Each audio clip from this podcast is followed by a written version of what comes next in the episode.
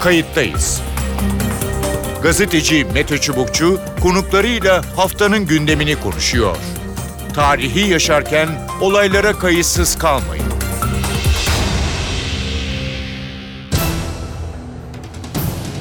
İyi günler bir kayıttayız programıyla daha karşınızdayız. Tarihe ışık tutmak ve olan biteni anlamak için önümüzdeki yarım saat sizlerle birlikte olacağız. Ben Mete Çubukçu.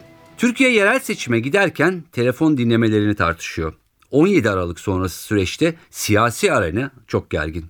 Böyle bir ortamda önce bazı gazetelerde uzun bir liste yayınlandı. Çıkan haberlerde binlerce kişinin dinlendiği ifade ediliyordu. Hükümete göre cemaate yakın savcıların girişimiyle mahkemeden karar çıkartılmış ve karşı cenahta yer alan binlerce kişi dinlenmişti. Rakamsal veriyi İstanbul Cumhuriyet Başsavcısı paylaştı. Toplam 2280 kişi dinlenmişti.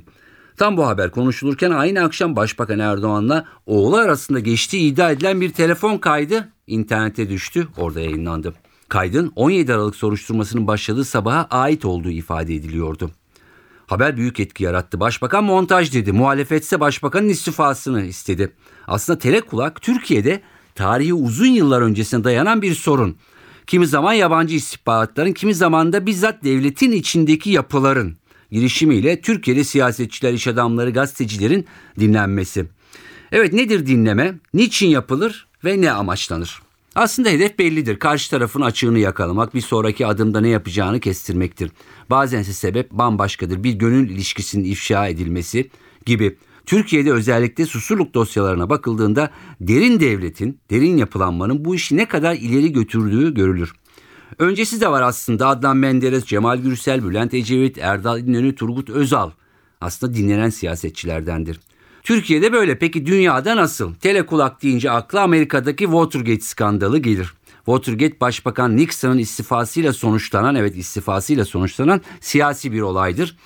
Bir gazetenin iki muhabiri Amerikan Başkanı Cumhuriyetçi Nixon'ın 72 seçimleri öncesi Demokrat Partili rakibini telefonla gizlice dinlettiğini belgelemiştir. Olay neticesinde Amerikan tarihinde ilk kez bir başkan görevinden ayrılmak zorunda kalır. Evet görevinden ayrılmıştır. Bir başka dinleme skandalı Yunanistan'da e, olmuştur ama en sona ve dünyada büyük yankı uyandıran dinlemeye gelelim. NSA skandalı Amerikan Güvenlik Ajansı'nın tüm faaliyetleri eski bir çalışanın tarafından ifşa edildi. Amerikalı bilgisayar uzmanı Edward Snowden sızdırdığı belgelerle tarihin en büyük skandallarından e, birini gün yüzüne çıkardı. Sızdırılan belgeler NSA'in birçok Avrupa ülkesinin liderini dinlediğini ortaya çıkardı. Muhtemelen bütün başbakanların e, büyük bir kısmı e, dinlenmişti. Merkel de bunların arasındaydı. Telefon attığımızda gazeteci Faruk Bildirici e, var. E, neden Faruk Bildirici? Gizli Kulaklar Ülkesi adlı e, kitabı yayınlamıştı. Bugün konuştuğumuz, tartışılan, bayağı gürültü koparan konuların biraz geçmişini ta Osmanlı'dan 90'lara kadar, bugünü de bugün beraber konuşacağız, ele alan bir kitabın yazarı. Hoş geldiniz programımıza. Hoş bulduk. Evet dinlemeler, ses kayıtları, videolar, e, teknoloji neye el veriyorsa bununla ilgili e, birçok yasal, yasa dışı e, artık hangisinin hangisi olduğunu da e, zaman zaman e, kaçırıyoruz. Ama özetle bir dinleme olayı gündemde. Gizli Kulaklar Ülkesini yazmışsınız ve kitapta ta Osmanlı'dan günümüze kadar bu istihbarat dinlemeleri, zaman zaman darbe dönemlerinde. Şunu sormak istiyorum. Eski dönemlerle belki genel bir şey olacak ama bugünün dinlemesi arasında ne gibi farklılıklar, ne gibi benzerlikler var? Yani farklılıklar, benzerlikler tabii asıl teknolojiden kaynaklanıyor ve tabii bunu uygulayanların yasalar ve uygulayanların mantığından kaynaklanıyor. 96'da Hürriyet gazetesinde bir telekulak dosyası adlı bir dizi hazırladım. Bu dizinin hazırlanmasının temel nedeni de o zamanlar cep telefonları dinlenebilir mi, dinlemez mi ya da nasıl dinlenemez gibi tartışmalar vardı ve işte Mehmet Ağar'ın Emniyet Genel Müdürü döneminde emniyetten bu cep telefonlarının dinlenebilmesi için emniyete telekomdan uçlandırmalar yapılmıştı. Hı hı. Ve o nedenle dinlemelerle sıkı bir tartışma vardı. Dinlenebiliyor muyuz, dinlenemiyor muyuz, dinleme nedir vesaire gibi. Ben işte telekulak kavramını ilk kez de orada kullandım ve telekulak dosyası hazırladım. Peki. Şimdi o günden bugüne geldiğimizde işte o gün cep telefonu dinlenebilir mi noktasından bugün cep telefonlarının ne kadar yaygın dinlendiğinin somut örnekleriyle yüz yüzeyiz. Bu kadar büyük fark var. Evet. Şimdi kitapta ben 1800'lerin başına hatta 1800'lerin e, 1840'lardan itibaren yani telefonun Osmanlı'ya ilk girişinden itibaren telefonun telefonların ne kadar çok dinlendiğini, Evet. ülkeyi yönetenlerin telefon dinlemeleri ne kadar meraklı olduğunu, e, bırakın işte suçu takip etmeyi vesaire e, siyasileri dinlediklerini, birbirlerini izlediklerini zaten Öz- anlatmaya özel çalıştım. hayatları bile takip ettiğini belki. Kesinlikle evet yani bunu işte hatta Menderes'in işte dönemin e, başbakanı pardon dönemin CHP lideri e, le- le- liderlerini dinlettiğini daha sonra daha önce de CHP'nin aslında Demokrat Partileri dinlettiğini vesaire bu hep bunları yazdım. Hı hı. Fakat şu var temel kavramsal olarak şöyle bir fark var.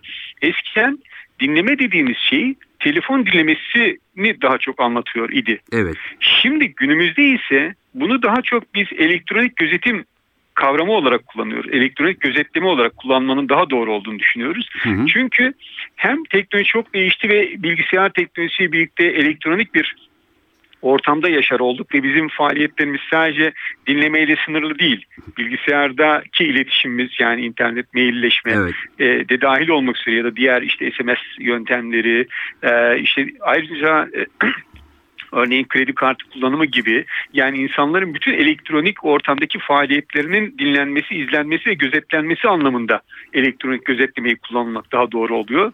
Çünkü dediğim gibi bir kişi eğer izleniyorsa bu sadece artık telefondan dinlenmesi değil, görüntü ile takibi, işte bilgisayarların izlenmesi, bilgisayarına girilmesi vesaire vesaire anlamına geliyor. Hı hı. Ee, peki. Bu kadar değişti yani. Peki. Ee, biraz geçmişe e, dönecek olursak e, hem önemli hem de anekdot vari e, neler var e, bu tür dinleme ve takip hikayelerinde? Yani geçmişten baktığımızda e, mesela işte ilk şunu söyleyebilirim. Abdülhamit'in mesela telefonların Türkiye'ye girişine izin vermek istememesi nedeniyle e, işte kendisine karşı bir takım komploların e, yapılacağı yolunda korkusu yatıyor onun altında mesela. Az önce söyledim. E, mesela işte Menderes'le Recep Peker örneği vardır. Evet. Recep Peker dönemin CHP'li başbakanıdır. Hı hı. Ee, işte Adnan Menderes de çok iyi bir hatiptir malum. 1947'de bütçe görüşülürken Demokrat Parti adına konuşuyor ve çok sıkı bir konuşma yapar. Recep Peker sinirlenir ve kürsüye fırlar. Der ki Adnan Menderes'in sesinde kötümser ve psikopat bir ruhun Halet'in akislerini, ak- akislerini dinledik der. Yani psikopat ruhlu der Menderes'e. Psikopat ruhlu demesinin nedeni bir türlü anlaşılamaz ama çok sonra ortaya çıkar. Meğerse Menderes'in telefonları dinlenmektedir. E, Menderes de biraz e, matrak bir adamdır Hı hı. özel hayatında. E, işte konuşmalar sırasında bazen işte mırıldanır, şarkı mırıldanır falan. Şimdi bunu bu konuşmalarda şeye getirildiği için e, dönemin başbakanı işte get- getirildiği için Recep Peker'e onu zaten bir anlam veremez ve e, der ki şey ya bu psikopat bir adam ve orada aslında bir itiraftır. Deşifre olur yani. itirafıdır. Tabii yani böyle bir şey. Ee, Onun buyurun devam buyurun. onun dışında yani daha yakın bir dönemde örnek vermek gerekirse mesela işte Turgut Özal. Hı hı. Turgut Özal konuşmalarını daha çok işte dinlenmekten korktuğu için e, daha çok bahçede ya da arabada yapar. Ama mesela işte e, köşkte konutta bir araştırma yapıldığında işte e, mutfağın olduğu bölümdeki koridorda böcek bulunur mesela. Hı hı hı hı. E, onun da dinlendiği anlaşılır. E, gibi yani çok örnek verebilirim ama hani az önce CHP'nin Demokrat Parti dinlediğinden söz ettim ama Evet. tam tersi de söz konusu Demokrat Parti döneminde de onlar dinliyorlar. Hı hı. Yani hani e, hep şu söylenir ya canım devlet tabii ki dinler yani suçu önlemek için denir ama burada mesele aslında suçun çok ötesine gittiği ortaya çıkıyor. Ha mesela şu anda hatırladığım bir örnek işte e, 27 Mayıs askeri darbesi yapıldığında işte dönemin e, MIT'inde yönetici durumda olan e, şu anda ismini hatırlamıyorum e, Mehmet Eymür'ün babası Hı hı. Mazhar Eymür'dü galiba e, hemen oradaki bir dolu dinleme kaydını alır kaçırır mesela Evet. E, böyle örnekler de vardır. Yani e, burada Türkiye Cumhuriyeti haline baktığımızda siyasilerin birbirlerini izlemesi, bunun suçu önlenmesi dışına taştığını görüyoruz. Günümüzün farklarından birisi de şu. Evet. Eskiden dinlemeleri e, daha çok e, kamusal kuruluşlar yani Milli İstihbarat Teşkilatı, polis gibi bir takım birimler yapabiliyordu. Teknolojik olanaklar buna el veriyordu. Hı hı. Ama artık öyle değil. Bir yandan devletin çeşitli birimleri yani jandarmasından Milli İstihbarat Teşkilatı'na işte emniyetin içerisindeki kaçakçılık ve organize suçlarla mücadele birimlerine kadar farklı ve de bize bir dönem genelkurmay tabii istihbarat. Hı hı. Onların hepsi dinleyebiliyordu. Ee, ama şimdi e, bu çok daha yayıldı. Bazı kuruluşlar ve kişiler de örgütlü güçler halinde ya da bireysel bir takım ne bileyim işte eşini dinleyen insanlar bile çıkabiliyor. Çünkü teknoloji artık buna imkan verir hale geldi. Hı hı hı hı. Yani dinleme, elektronik gözetleme deyince bu sadece artık e, kamu kuruluşlarının ya da istihbarat birimlerinin, güvenlik birimlerinin yapabildiği bir iş olmaktan da çıktı. Evet. Ee, şimdi başta tabii e, nitelik olarak da e, değiştiğini yani teknolojiyle birlikte e, söylediğiniz tabii yani hani dünyaya da bakacak olursak e, işte Watergate skandalının ortaya e, çıkışıyla e, en son işte geçen yılın sonunda e, patlayan bu Snowden yani NSA Amerikan İstihbarat Teşkilatı'nın koca arşivinin ki başbakanları falan Merkel'leri şunları bunları herkes dinlediği ortaya çıktı. Arada ciddi farklılıklar var ama niyet sonuç olarak aynı gibi. E tabii yani orada da orada uluslararası düzeyde yapılan bir dinleme e, izleme faaliyeti var, gözetleme faaliyeti var. Bizimki de daha yerel düzeyde. E, ama tabii Amerika'yı düşündüğümüzde de artık işte eskiden e, daha basit teknolojilerle yapılan e, dinlemeler, izlemeler artık çok daha yüksek teknolojiyle yapılıyor. Uydular aracılığıyla dünyanın her tarafını izleyebiliyorlar. Hı hı. Yani insanlar mesela hani hep şeyi sanırlar işte bir telefon dinlenmesi için girilecek odaya illa böcek konacak falan. Yok artık öyle bir şey. Evet. Yani ev hattınıza sizin hattınıza bir işte programla e, sap, saplama yapabiliyor ya da e, işte bir ne derler sadece sizin hattınızı arayıp oradan da hem ortamı hem telefonu dinleyebiliyor. İşte Amerikalılar da artık tamamen uydular aracılığıyla istedikleri telefonu dinleyebiliyorlar. Hı hı. Çünkü şöyle düşünmek lazım. Aslında e, bir yerde telefon görüşmeleri de iletişimde e, ırmaklar gibi Hı hı. e, ırmaklar gibi büyük bulvarlardan akan iletişimler, iletişim e, derler sesler var bir yerde. Sayısal sesler var. Evet. Bu sayısal seslerin belirli merkezlerine aktığı e, yerleri köprü başları kurarsanız o köprü başlarından bir takım e, şeyleri tespit edebiliyorsunuz konuşmaları ya da istediğiniz kişiyi. Hı hı. E, yani mesela aradığınız bir kişinin sesini kodlayıp onun sesinin dünyanın neresinde e, konuştuğunu bulabiliyorsunuz. Ya da işte bazı sözcükleri kodlayıp Türkiye'de de bu mümkün tabii Amerika'da Evet. yapıyor tabii ki bunu. Bazı sözcükleri kodlayıp o sözcükler geçtiğinde de o kişiler takip edebiliyor. Bu tür yöntemler daha çok işte uluslararası düzeyde e, El-Kaide'ye karşı tabii Evet. kullanılabiliyor. Onların liderleri malum hani çok hakikaten çok iyi saklanıyorlar. Elektroniği çok az kullanıyorlar ama Evet. elektronik sisteme e, iletişime girdikleri anda da bir şekilde yakalanıyorlar. Hı hı. Ee, şimdi başta e, 90'lı yılların ortasında cep telefonu gelince e, acaba dinlenebilir mi e, diye tabii bugünden bakınca soru çok naif geliyor. çok çok çok çok naif geliyor çok tabii naif yani. geliyor. Ee, ta, ta oradan buraya şimdi hani kripto telefon nasıl dinleniyor? Yani ha, hani kriptoluydu, krip pardon kriptoluydu e, tartışması e, var. E, hakikaten onlar nasıl dinlenebiliyor yani? E, belki, belki siz teknik bir analist değilsiniz ama. Yok teknik olarak doğrusu bilmiyorum ama sonuçta şunu biliyorum. E, e, teknolojide e, teknoloji ne kadar gelişirse gelişsin karşı yöntemler de o kadar gelişiyor. Hı hı. Yani siz ne kadar kriptoyu geliştirirseniz işte bu sonuçta 2. Dünya Savaşı sırasında Almanlar ne kadar kripto geliştirirse İngilizler de Amerikalılar onun karşı yöntemlerini geliştiriyor. Kripto çözücüler devreye giriyor. Bir. İkincisi e, bu e, kriptolu telefonlarla yapılan iletişim de nihayetinde o baz istasyonlarından geçiyor. Evet.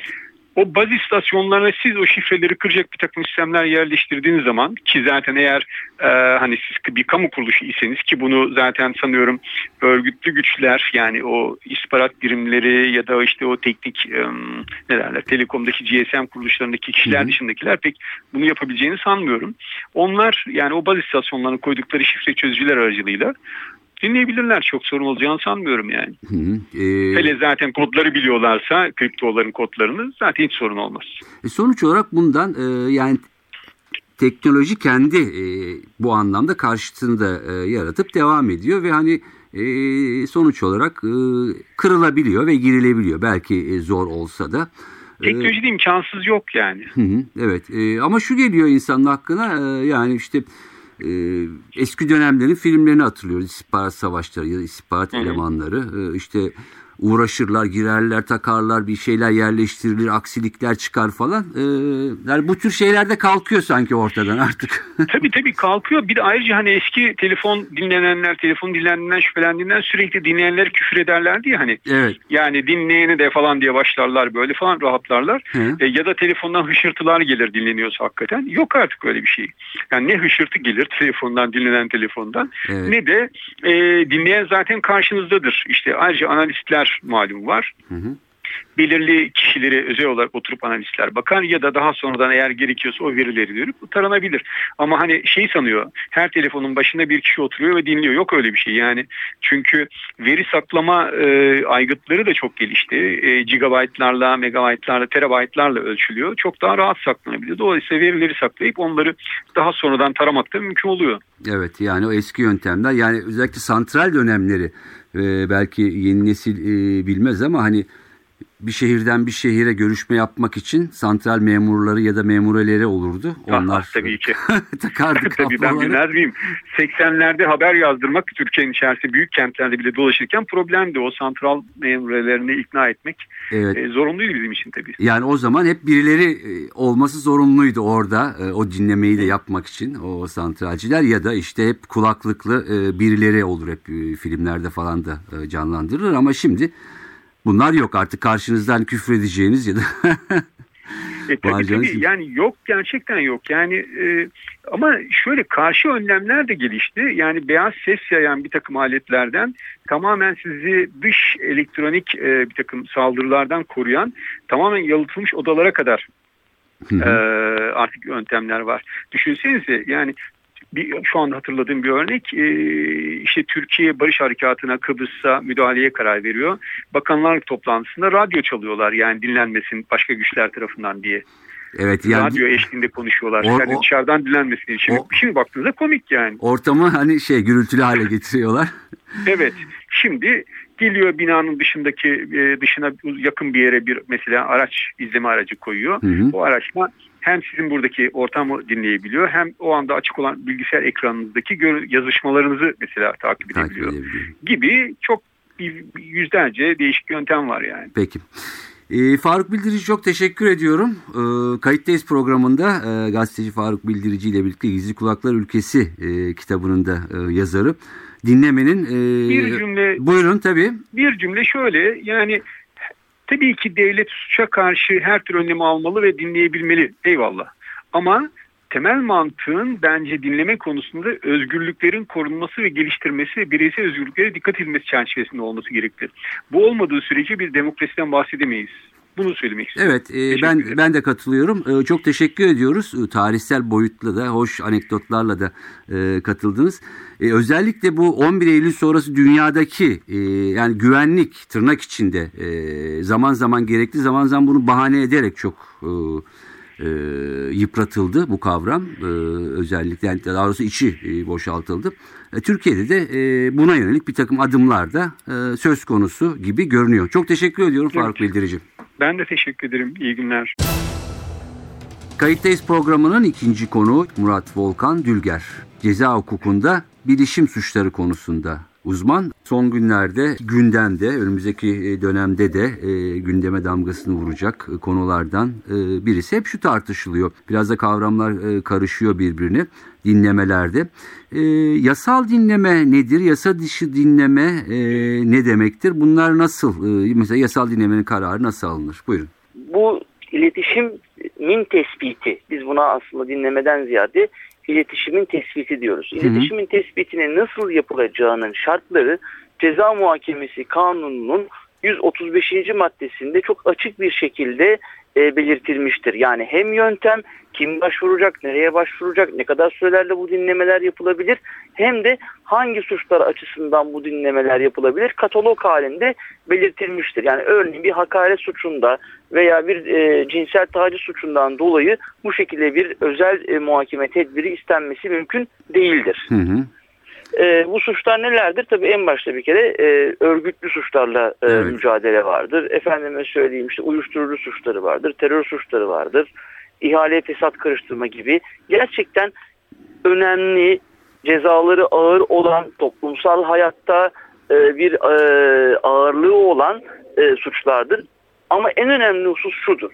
Bu tür işte gizli soruşturmacı atanması, Evet. iletişimin tespiti e, gibi e, tedbirler organize suçla mücadele amacıyla getirilirler aslında. Evet. Yani bir tutuklama pek çok suç açısından yani her suç açısından getirilebilir. Her suç açısından tutuklama yapılabilir. Hı hı. Arama el koyma her suç açıdan e, açısından yapılabilir. Ama bu tür koruma tedbirlerinin getirilmesindeki esas amaç organize suç örgütleriyle mücadele edilmesidir. Hı hı. Ee, ama uygulamada maalesef bunun e, zaman zaman arkasına e, dönüldüğünü e, görüyoruz. Ne demek o? Ee, şimdi şu demek evet. bir şeyin kanunda norm olarak yer almasıyla olayın hukuka uygun olması birbirinden farklı kavramlar. Hı hı. Biz maalesef zaman zaman bunu karıştırıyoruz. Bir şeyin kanuna uygun olması illaki hukuka uygun olması anlamına Bir gelmez. somut E bu- örnek verir misiniz yani dinleyicilerimizin kafası daha netleşmesi için? Tabii çok somut bu bu konuda uluslararası bir örnek var. Örneğin Nazi Almanyası'nda 1933'ten 1945'e kadar yapılan işte e, katliamlardan soykırıma kadar her şey kanuni normlara uygun olarak yapılmıştır. Yani bunlar için hatta kanun hükmünde kararnameler çıkartılmıştır. Bunların bir normatif yapısı vardır. Hı hı. Buna uygun olarak da bunlar yerine getirilmiştir. Nitekim 1945'ten sonra Almanya'da Nürnberg'de kurulan meşhur savaş suçlularının yargılandığı Nürnberg mahkemelerinde Evet. e, bu şu- suçluların pek çoğu savunmasını biz kanunların e, hükümlerine uyduk. E, bu kanunlara dayanılarak verilen emirlere uyduk diye yapmışlardır. Ama bu tabii ki geçerli bir savunma değildir. E, çünkü bir şeyin e, kanuna uygun olması ona onun doğal hukuk e, formunda bir hukuka uygun olduğu veya uluslararası sözleşmelere uygun olduğu, bugün modern dünyada kabul edilen hukukun genel ilkelerine uygun olduğu anlamına gelmez. Anladım. Şimdi ülkemiz açısından bu olaya dönersek, Evet. ülkemizde bu durum nasıl? Ee, bir kere anayasada açık bir hüküm var. Diyor ki hukuka uygun e, olmayan bulgular daha da geniş alıyor delillerden. Bulgular kullanılamaz diyor. Ceza muhakemesi kanunumuza baktığımızda ise şunu çok açıklıkla söyleyebiliriz. Bugün Türkiye'de yürürlükte olan 5271 sayılı ceza muhakemesi kanunu Avrupa'daki tüm ceza muhakemesi kanunlarından hatta Avrupa İnsan Hakları Mahkemesi'nin bu yönde verdiği içtihatlardan bile daha ileri düzeydedir. Hı hı. Yani bizde adeta e, Anglo-Amerikan hukuk sisteminde olduğu gibi katı bir delil yasağı vardır. Herhangi bir delil hukuka uygun yollardan elde edilmediğinde hem bunların elde edilmesi yasaktır hem de bunların hakimler tarafından ve savcılar tarafından soruşturmada ve kovuşturma esnasında hüküm kurulmasında kullanılmaları kesinlikle yasaktır. Ve Yargıtay da bunu bozma nedeni yapmaktadır. Hı hı. Ancak uygulamamıza baktığımızda Evet. maalesef bu tür delillerin rahatlıkla kullanıldığı hatta bunların hüküme esas alındığı görülmektedir. Hı hı. Demek ki tek başına kanunu en iyi şekilde yapmak da yetmiyor. İnsanlarda esas sorun. E, sorun da nereden kaynaklanıyor? Ceza Evet. muhakemesi kanununda yazılı olmayan ama ceza muhakemesi hukukunun çok önemli bir prensibi vardır. Biz buna dürüst işlem ilkesi diyoruz. Evet. Yani siz devlet aslında devletin demek yanlış. Toplumun hakimi, toplumun savcısı olarak veya toplumun kolluk gücü olarak hareket ettiğinizde yazılı normların size tanıdığı bazı hakları, bazı istisnaları, acele hallerde kullanılması gereken bazı kuralları genel ilke haline getirir iseniz Hı hı. veya o kanunların arkasına dolanmaya kalkar iseniz dürüst işlem ilkesine aykırı davranmış olursunuz. Her ne kadar görünüşte norma uygun bir şekilde davranıyormuş gibi görünseniz de aslında hukuka aykırı davranırsınız. E, bunun örneği çok Somut- aslında yani. Evet. Somut örnek hemen verelim. Somut örnek hemen verelim. Örneğin örgütlü bir suç işlendiği şüphesine dayanılarak bir iletişimin tespit kararı istiyorsunuz. Ceza muhakemesi 135. maddesine göre. Dinleme yani. Ama aslında evet dinleme Hı hı. Ama aslında biliyorsunuz ki şüpheliler böyle bir örgütün üyesi veya mensubu değil. Ama çok rahatlıkla işte e, aldığımız ihbar üzerine bir tip itif örgütü var. veya Çam Sakızı örgütü var. Evet. Bu örgütün de lideri bu, üyeleri bu, bilmem neleri bu. Buna göre biz bir arama kararı, dinleme kararı istiyoruz dediğinizde hakimler de maalesef bunu yeterince hem imkansızlıktan hem zamansızlıktan incelemediğinde bu kararlar çok kolaylıkla alınıyor. Alınabiliyor. Evet. Burada dinleniyor. Mahkemeye bunlar delil olarak sunuluyor. Daha sonra bunların böyle bir örgütün olmadığı ortaya çıksa bile maalesef bu deliller kullanılıyor. Evet. Ee, tabii bu sadece son dönemle ilgili değil, ee, tahminim son 10 yılla e, ilgili bir e, sorun e, karşımıza e, çıkıyor. Dediğiniz gibi e, gerçekten trajikomik e, örnekleri de bunların e, yer alıyor çeşitli e, davalarda. E, yasa dışı dinleme zaten ismi üzerinde hani herhangi bir yerden e, bunu almak da e, gerekmiyor. E, farklı e, yollarla bunlar e, dinleniyor. Şunu soracağım. E, Buyurun. şimdi bir kişi hakkında e, dinleme kararı e, çıkarılıyor, e, dinleniyor. E, daha sonra bu kişilere biz siz dinledik ve bir şeye ulaşamadık ve dinlemenizi bitirdik diye bir kayıt yollanır mı yoksa e, insan dinlendiğini bilmez mi? Ha, şimdi şöyle. Zaten bu kişiyi dinlediniz. Hakkında bir dava açtığınızda bu kişiler dinlendiğinin farkına varıyorlar. Evet. Diyelim ki kişi dinlendi ancak hakkında takipsizlik kararı verildi. Bu halde ne olacak? Hı hı. Önemli olan bu. Evet. Bu halde ise bu kişilere e, kendilerinin dinlendiği ve dinlemeye ilişkin kayıtların yok edildiği bildiriliyor. Hı hı. Bu da kanun hükmü. Evet. Şimdi esas gelmek istediğiniz noktayı şöyle aslında ben algılıyorum Hı hı. Buyurun. ve bunun da belirtilmesi lazım. Bu iletişim tespit tutanaklarının içerikleri veya bizatihi konuşmanın kendisi gerçekten suç olsa da gerçek ve suç olmasa da veya suç olmasa da böyle ulu orta YouTube'a düşmeli mi sosyal medyaya haberlere düşmeli mi? Evet. Ha, bu, esas incelememiz gereken konulardan birisi de bu. Bir kere bu olmaması gereken bir şey. Hı hı. Ama buradaki bir suçlu varsa bu suçlu basın mensupları değil. Bu suçlu sosyal medyayı oluşturan bizler değiliz. Şimdi şöyle soruşturma biz ceza muhakemesinde ceza muhakemesinin işleyişini üç ayırırız. Bir soruşturma kısmı. Evet. Yani bir ihbar veya şikayet yapılır. Savcılık el koyar. Polis veya jandarma veya sahil güvenlik elindeki kolluk güçlerini kullanarak bir soruşturma yürütür. Bu birinci aşamadır. Hı hı. Eğer gerekli yeterli delilleri görürse suçun işlendiğine ilişkin savcı bir dava açar mahkemeye başvurur. Mahkeme bu iddianameyi değerlendirir. Kabul eder veya reddeder. Buna ara muhakeme diyoruz. Eğer Evet. kabul ederse de mahkemenin kalemine esasına kaydını yapar ve dava görülmeye başlar. Ta ki karar kesinleşinceye kadar buna da kovuşturma aşaması diyoruz. Hı hı. Şimdi kovuşturma aşaması alenidir yasa gereği. Evet. Duruşmalara herkes girebilir, herkes dinleyebilir.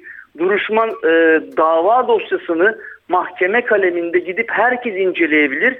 Vekalet sunanlar örnek alabilir. Evet. Ama soruşturma kısmı gizlidir. Hı hı. Yalnızca tarafları açıktır. Yani sanıklar, yani pardon şüpheliler Evet. ve şüphelilerin müdafileri kendileriyle ilgili işlemler ve hazır bulunabilecekleri işlemlerle giderler, alırlar. Veya şüphelinin müdafi gizlilik kararı yoktur, vekaletnamesini sunar, o soruşturma dosyasının tamamını alabilir. Ama bu hala gizliliği kaldırmaz. Bunların hala paylaşılmaması gerekir. Evet. Oysa ki bugün gündeme oturan dostlara baktığınızda birebir bunu açıkça söyleyeyim. Hiçbirisine yer almadım. Hiçbirisini birebir görmedim.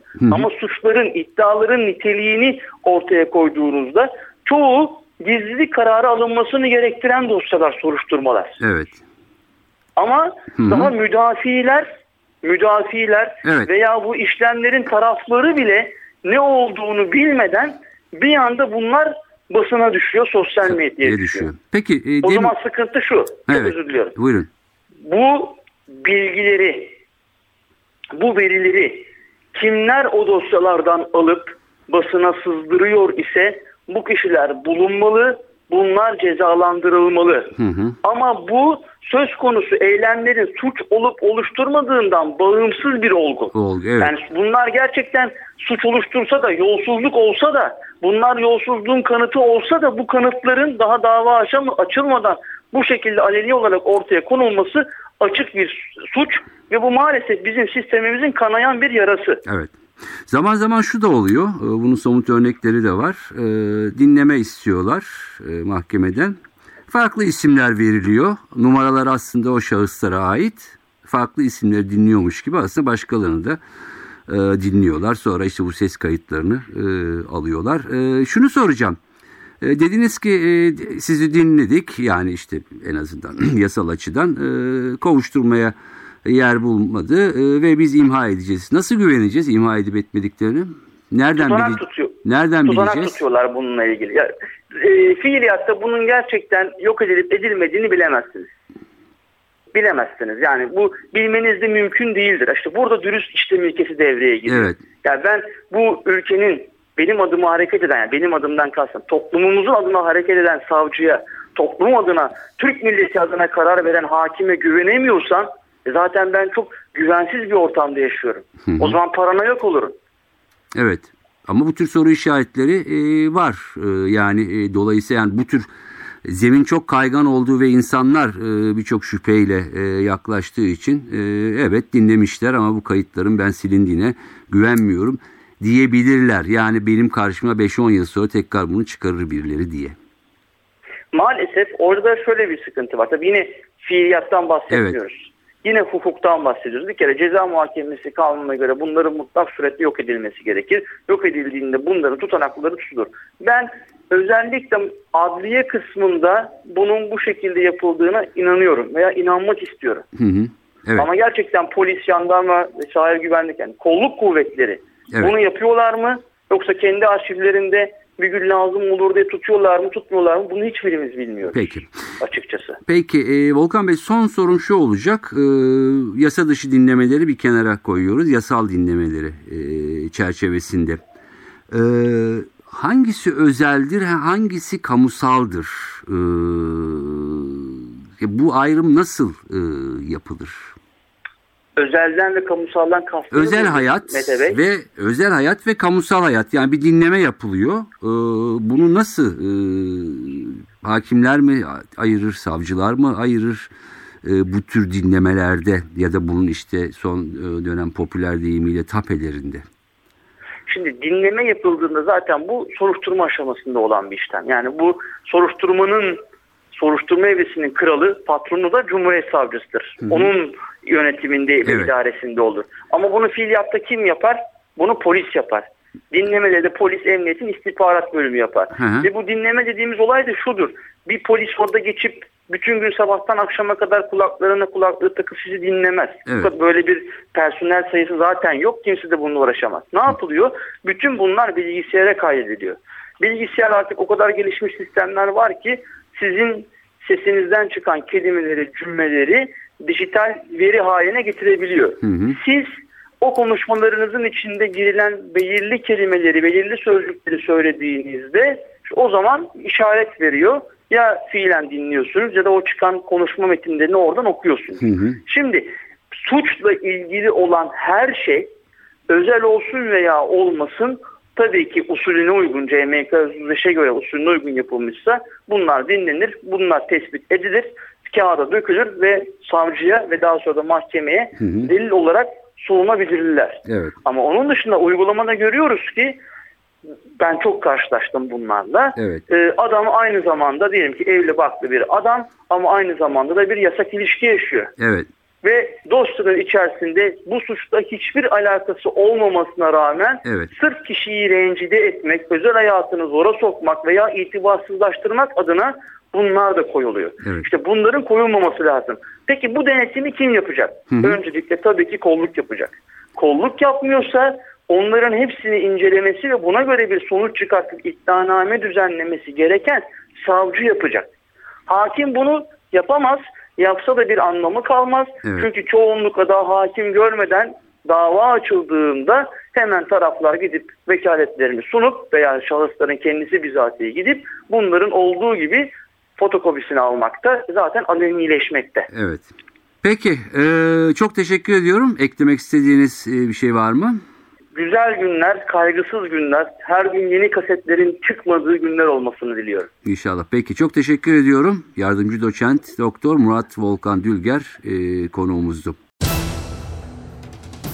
Evet bir programın daha bu hafta sonuna geldik. Önce ilk konuğumuzda biraz dinlemelerin tabiri caizse telekulak diye tabir ettiğimiz yöntemin biraz tarihçesine Türkiye'de az da olsa e, dünyada girdik.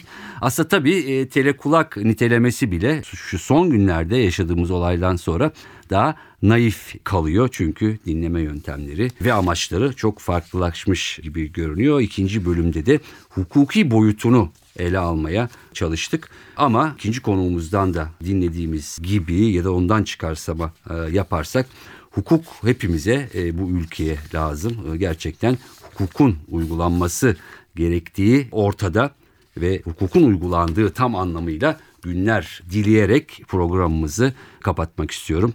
Ben Mete Çubukçu, editörümüz Sevan Kazancı, kayıttayızdan bu hafta da bu kadar. Önümüzdeki hafta buluşmak üzere, hoşçakalın.